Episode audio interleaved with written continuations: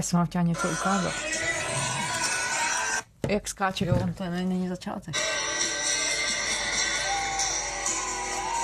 A to je odkud? To je Kuba, to je Havana. Jo, to je ta Havana. Ne, jakože tam hopsal a běhal přes to pódium, že už tehdy mě to jako šokovalo. Už to byl rok 2016. Jo, tak ono jako... No, tak to on tak dělá. tak jo, tak můžeme. Rolling Stones zahájili v pátek devítitýdenní turné pod názvem No Filter, které museli v Dubnu odložit kvůli neplánované operaci srdce zpěváka Mika Jaggera.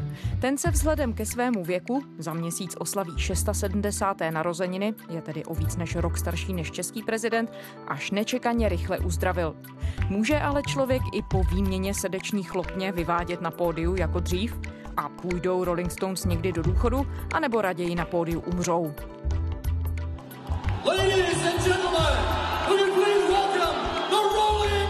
Je pondělí 24. června, tady Lenka Kabrhelová a Vinohradská 12. Spravodajský podcast Českého rozhlasu. Rozhodně z té první ligy, z těch hodně slavných kapel nebo solistů je Jagger rozhodně tím jedním z nejvíc a nejdramatičtěji se pohybujících Ondřej Konrád, komentátor Českého rozhlasu a hudebník. Viděli jsme to například v loni 4. července v Praze v Letňanech. Několikrát vyběhne na tu předlouhou rampu, pak se zase vlací. Vlastně v tom pohybuje neustále. Byť těch sprintů, dřív měli Rolling Stones, je taková mola po stranách, dneska mají jedno uprostřed, nedělá samozřejmě tolik, jako řekněme před 30 lety, Takže už to vlastně kdy, kdy k nám Rolling Stones přijeli poprvé, ale pořád je to naprosto nadstandardní a představa, že by třeba takhle rychle běhal nějaký český zpěvák, eh, zejména té Jaggerovy generace, myslím, dost absurdní. A nejenom zpěvák, asi možná i let který politik nebo let který člověk. No ale přece jenom tak pohybujeme se v branži showbiznisu a je pravda, že hodně těch černých vokalistů, od nichž 99% těch pohybů Mick Jagger kdysi okoukal, ale potom kreativně zase do nich přinesl různé svoje prvky, se vyznačovali tím, že skutečně velmi intenzivně a skvěle tancovali i do docela vysokého věku. Konec konců James Brown se pořád ještě pohyboval dost svěže, třeba, že už právě měl nějaký křížek na krk.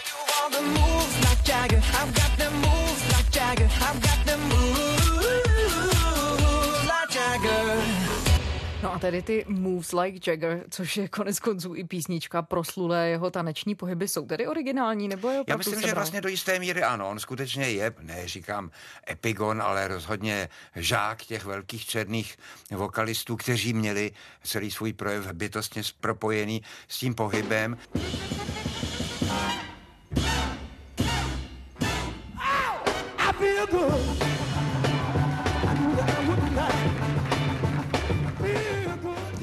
Asi skutečně nekorunovaným králem byl James Brown až teprve mnohem později, Michael Jackson zase trošku jinším způsobem. ale rozhodně to obohatil. On také se asi uvědomil, že tak úplně napodobovat tu černožskou energii do značné míry není možné, takže to tak jakoby propojil, zejména potom řekl bych v 80. letech, kdy přišla do celosvětové módy takové to udržování se v kondici a ty joggingy, že dokonce jednu chvilku vystupoval v takových dost, podle mého tedy tehdy, ale i dneska ještě mnohem víc, hrozných teplákových soupravách. A myslím, že hodně, on už předtím zbal hodně o, o tu fyzičku a tehdy se to navíc ještě propnulo s tou celosvětovou módou. Head to the right, back, left, really stretch it out. Front, right stretch back. Jane Fonda pro dámy a Mick Jagger možná pro pány, takže tam už přece jenom trošku byl ústup od toho původního černožského, velmi elegantního takového hadího tance, k čemu si trošičku víc sportovnějšímu, bych řekl. Teď trochu litu, že jsme podcast a ne video, protože jste to tady hezky předvedl. no a projevují se, se říkal, že sprintuje trochu míň, ale projevují se na něm ty roky třeba i co se týče vokální. Ne, to ne, to ne. Mě to ono pak velmi překvapilo právě před tím rokem úryvkem, necelým tedy, že zpíval celou tu hodinu 40, samozřejmě jsou tam instrumentální pasáže ve velké formě.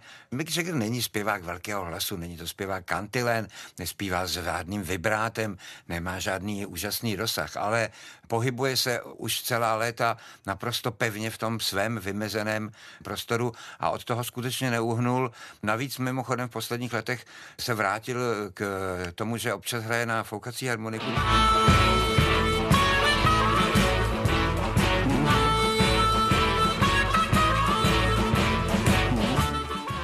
si jeho nástroj v úplných počátcích Rolling Stones, kde oni napodobovali nebo obdivovali ty černé bluesmeny a tam se foukací harmonika často používala, pak na ní víceméně zapomínal, ale poslední album Rolling Stones je věnované právě pouze repertoáru vlastně z jejich mládí, byť to jsou písničky, které tehdy nehráli nebo nenahráli, ale je to z toho ranku a on tam je prakticky hlavní solista a to hraje neobyčejně zdatně a ještě k tomu svým naprosto osobitým způsobem. Tak podobně jako jste se mě ptala na ten pohyb, on do něj vnesl do toho černého pohybu nějaké bílé prvky, tak tady on do toho klasického moderního hraní na foukací harmoniku vnesl naprosto zvláštní prvek a zní to tak napůl dulově, napůl molově, napůl trošku přefalešněle, ale vlastně schválně a má to velký šmarence, velké kouslo. Rolling Stones teď vydali čerstvou kompilaci svých hitů. Uh-huh. V kterém období podle vás se realizovali hudebně nejvíc? A vyvíjejí se ještě nebo už žijí z podstaty? Tak ne, nevyvíjejí se, ale to se nevyvíjí prakticky žádná kapela, žádný hudebník. Vyjíma tedy lidí z vážné hudby. Tam například ještě Igor Stravinský v jejich věku přibral nové prvky do své skladatelské techniky, ale to je trošku jiná kategorie. Ale v téhle branži se lidé už nevyvíjejí, ale je spíš obdivuhodné, když se udržují udržují ve vysoké formě, jak třeba v tom, že vydávají další desky, anebo právě, že koncertují. To oboje dvoje Rolling Stones dělají, i když si s těmi deskami to žádná velká sláva není. Vydali vlastně tu poslední právě, na níž nemají ani jednu vlastní věc před třemi nebo možná dokonce už čtyřmi lety.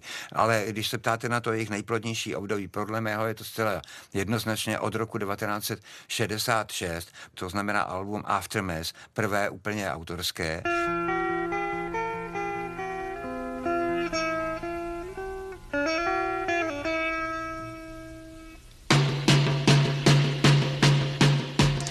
Ještě přišlo takové menší zaváhání s jedním pokusem přiblížit se svým největším konkurentům na britské, ale vlastně i světové scéně, to znamená Beatles, album Their Satanic Majestic Request.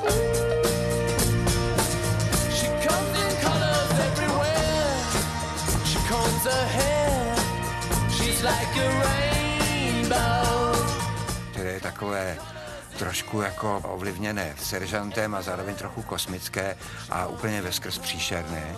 A hned potom se ale zase vrátili zpátky ke svým kořenům a v té době už od nich nikdy se neodřízli a nastalo to právě v té době bezprostředně to úplně nejlepší období.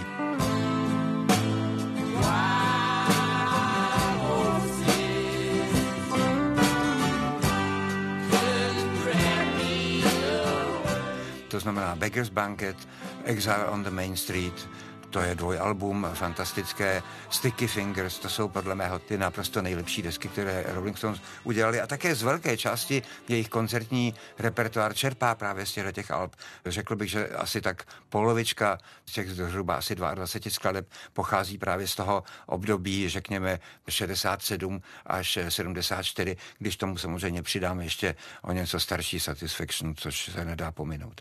No a jsou tohle právě momenty, za které si Rolling Stones zaslouží hlavní místo v hudební historii, nebo je to především tak jejich... hlavní místo v hudební historii nemá nikdo, místo v možná Beethoven, historii. ale i tam jsou nějaké rvačky.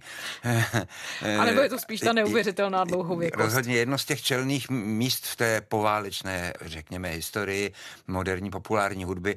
Já si myslím, že ano, že tohleto období za tahle ta alba, která přinesla podání Rolling Stones naprosto něco originálního, je to vlastně rozvedení toho, čím oni začínali a co milovali jako mladincí kluci, to znamená kombinace rock and rollu a toho chicagského elektrického blues, do kterého ale vnesli celou řadu nových prvků a podle mého je to naprosto jako vlastně jedinečné. Je to něco jiného, než jsou Beatles, kteří jsou takový hodně doširoka rozmáchnuvší se písničkáři, víceméně podle charakteru, autorského charakteru těch, zaprvé teda těch hlavních dvou, Lennona McCartneyho, ale určitě i George Harrisona. Zatímco u Rolling Stones je to taková hodně soudržná záležitost, mnohem víc vědoucí po jedné koleji a určovaná samozřejmě tím autorským duem Keith Richards Mick Jagger, přičemž není vždycky zdaleka jasné, že Mick Jagger je pouhým textařem, on je také autorem celé řady skladeb a dokonce velmi vydařených, ale přece jenom tím hlavním hudebním motorem a nepsaným kapelníkem je Keith Richards a ta jejich spolupráce trvá už v skoro taky málem půl století jako celá ta kapela a je ohromně plodná. Je to celé hodně ojedinělé a řekl bych, že vlastně v té rokové hudbě oni představují určitý takový kánon, od něhož se hodně věcí odvíjí a například zrovna ten minulý týden v Praze vystupovala skupina ZZ Top, nebo posluchači určitě znají Aerosmith, to byly bandy, které by bez Rolling Stones vůbec nemohly existovat. Aerosmith vždycky říkávali, Ježíš Maria, letos Rolling Stones nevydali desku, co budeme hrát my, respektive ne, že by hráli jejich věci, ale hmm. že se tím vždycky inspirovali k tomu, co budou dělat sami. Čili to je kapela, která měla opravdu obrovský vliv a v každém případě v této chvíli je to nejstarší na té obrovské úrovni existující kapela. To celé, celé ten primát mají. To duo Keith Richards a Mick Jagger, jak je možné, že se nerozpadlo nikdy? Ono se trošku rozpadlo. Glimmer Twins si říkávali bli, bli, nablištěná dvojčata, ale ono se samozřejmě rozpadlo velmi silně v letech 80., kdy se Rolling Stones rozhádali, kdy Mick Jagger vydal dvě vlastní, potom tady ještě další, ale především ty prvé dvě vlastní solové desky, vyjel na solové turné, tehdy ta kapela vypadala zcela na odpis a oni spolu nedělali vůbec nic, no ale potom nakonec přišlo k tomu velkému smíření. V roce 1989 a Rolling Stones vyjeli na šňůru a od té doby už jsou pořád pohromadě, ale vypadalo to v jedné chvíli, že skutečně se rozpadnou. Těžko říct, že si je dalo dohromady jenom to vědomí, že společně dají dohromady víc než jeden každý, anebo také, že se spočítali, že ten obrovitánský podnik, který se jmenuje The Rolling Stones, prostě je docela dobré udržovat pohromadě, protože bude generovat další doslova miliony a miliony, desítky milionů. To bylo docela štěstí pro české posluchače, že se dali znova dohromady. Že vydělávají protože... tolik peněz Rolling Stones. Však já jsem taky nevěřil, že přijedou, to také nebylo jisté. V tom roce 89 to se teprve tak mm. velmi vágně domlouvalo.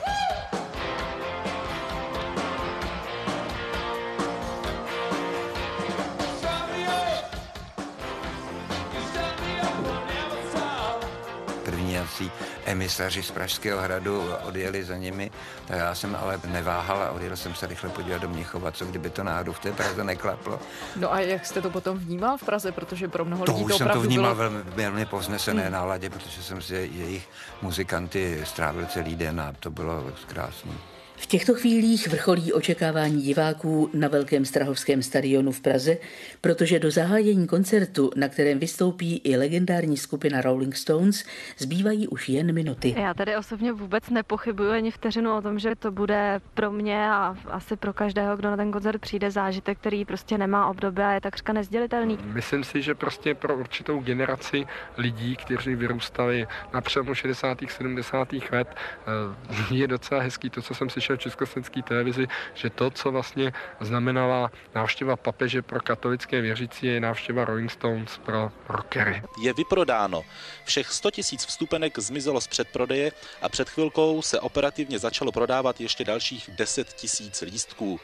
Rolling Stones přijeli odpoledne z Pražského hradu, kde z balkónu společně s prezidentem republiky pozdravili prý velice četné schromáždění. No a jaké to bylo ten den? Uh, hrozně přímá, protože jsme strávili celý den s eh, klávesistou, který s ním hraje do dneška, s Čekem Levlem, který pochází z jihu Spojených států, je, je to skvělý pianista Varhaník. Já jsem ho znal z mnoha dalších desek předcházejících, on měl svoji vlastní kapelu a taky hrál s americkou super legendou The Allman Brothers Band, takže Chuck Level, s ním jsme se dozvěděli spoustu spousty pikantností, které do dneška jsem vázán přísným tajemstvím a nemohu je prozradit. Hi, I'm Mick Jagger. Kamení se valí do Praha. Let me do it one more time. Right. Hi, I'm Mick Jagger. Kamani Sevali do Prahy. A vnímal jste to taky tak, že pro mnoho lidí to opravdu byl symbol svobody? No tak ale to pro mě byl samozřejmě taky. Já si dělám legraci, že jsem to neposlouchal. Poslouchal jsem to, ale už ne tak soustředěně. Skutečně jsem byl vlastně po té poznesené náladě. Teď nemyslím opilý, to trošičku možná taky, ale jen tak, jen tak spíš symbolicky. Ale právě protože to celé bylo symbolické. To, jak nad tou Prahou, protože Strahov je ten nejvyšší kopec, jak tam na závěr vybuchují ty ohňostroje a prostě předtím tam dvě hodiny skoro bouřili ty Rolling Stones, to bylo skutečně symbol návratu té svobody ve velkém a to se myslím Václavu Havlovi, ale i mládencům z kapely, která na to kývla bez honorářů provedla ten koncert, povedlo dokonce geniálně, bych řekl. Oni na to mnozí vzpomínali v roce 2016, když Rolling Stones vyrazili na Kubu do Havany. Aha.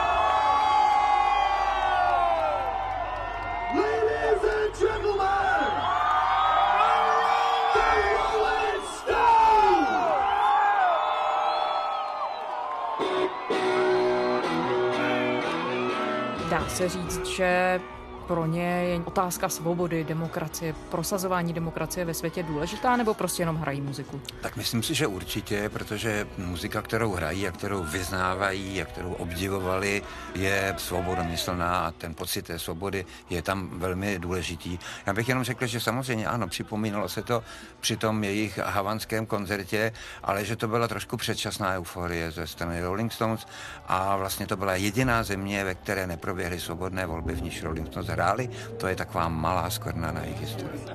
Gracias Cuba por, por toda la música que has regalado el mundo. Eh? Asi patrně podlehli té euforii, že byly obnoveny ty diplomatické vztahy a že vůbec končí to dlouholeté nepřátelství mezi Spojenými státy a Kubou, ale jak říkám, trošku předčasně, protože ta Kuba zase se tak od té doby příliš neposunula. Ale nicméně těm zhruba asi půl milionu Kubánců, nebo kolik jich tam bylo, to muselo udělat možná větší radost, než tenkrát Čechům v tom srpnu 1989. Teda 90, pardon. 90. Vamos a cantar conmigo.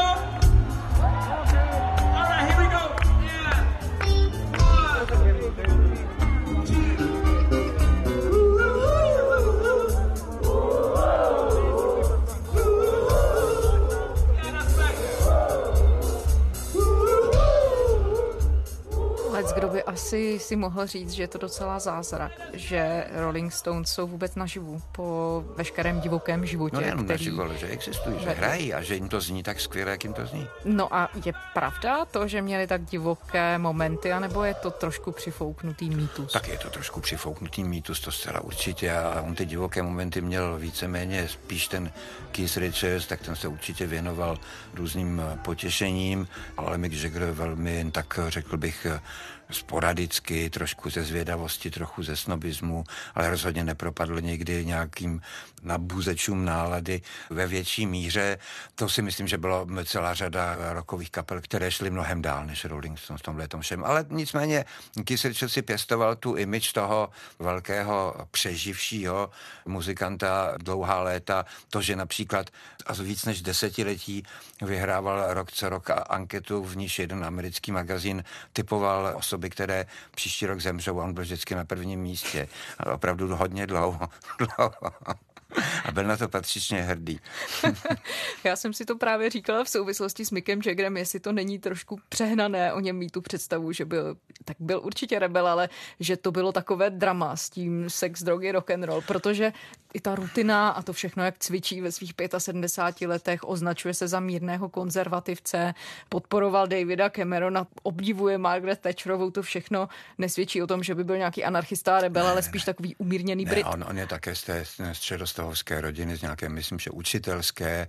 Vysloveně je to člověk, kterému hodně záleží na prostředí, v němž se pohybuje, který konec konců si vzal dceru diplomata, tu svoji nikaragujskou někdejší manželku, pak si vzal světovou modelku a tak dále, tak dále. Jemu vždycky šlo o, velmi si dával záležet na to, že je výdán, já nevím, s Andy Warholem a s takovými lidmi. Tam to velké rebelství zrovna v něm není, ale pravda je, že v těch 60. letech Rolling Stones byli pasováni do té rebelské figury, na tom se hodně podílel jejich tehdejší manažer Andrew Luke Oldham, který jim vlastně tuhle tu image do jisté míry naordinoval, takže on byl velmi šikovný. Například eh, Rolling Stones se potřebovali na cestě z koncertu, to ještě jezdili všichni v jednom autě a na střeše měli nástroje. Se potřeboval někde vyčůrat a to učinil někde poblíž medzirové pumpy, kdo si zavolal policajty, ale ještě rychlejš, než tam přijeli policajti, už tam byli reportéři, které zavolal Oldham, takže oni měli tu imič těch odbojníků.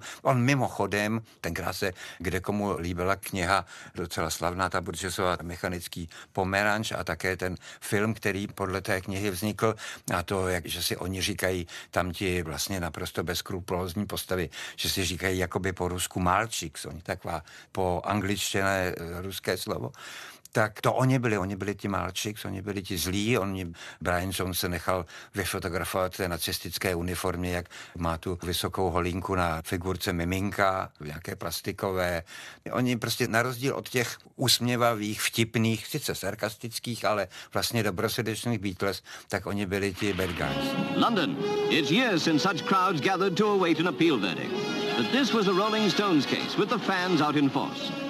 When Mick Jagger was conditionally discharged and Keith Richards sentence quashed... Samozřejmě dotáhli to také k tomu soudu. V roce 1967 jim hrozil skutečně kriminál, protože nějaké drogy, když ve směs spíš jak z dnešního pohledu je to legrační, byly nalezeny v tom Redlands, v tom sídle Keith Richardse, kam vtrhla policie, naprosto nepochopitelně v obrovském množství. On ji dokonce velmi zvesela pozval dál. In the house were found traces of cannabis resin and a pipe in which cannabis had been smoked. Ale oni z toho čeho udělali soud, tedy potom velikánskou záležitost.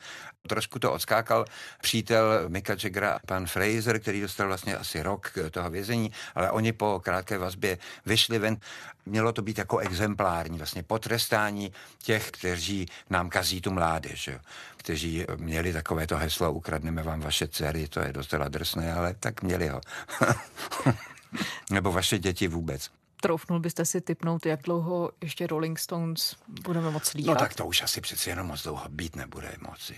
Leda, že by přistoupili na to, že budou sedět na židličkách jednoho dne.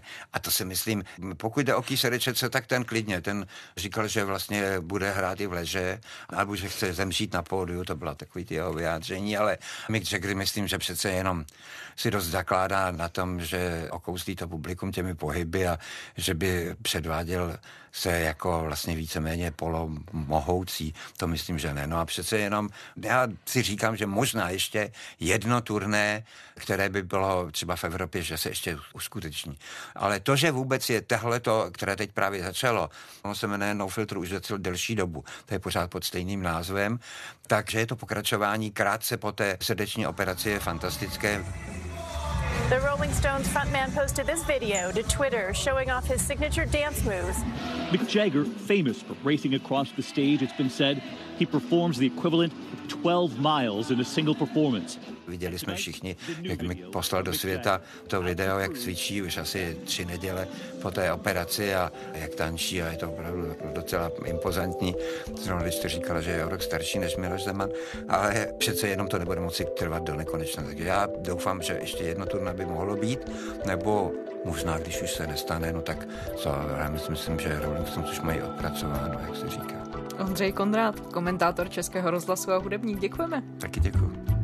A to je z pondělní Vinohradské 12 vše.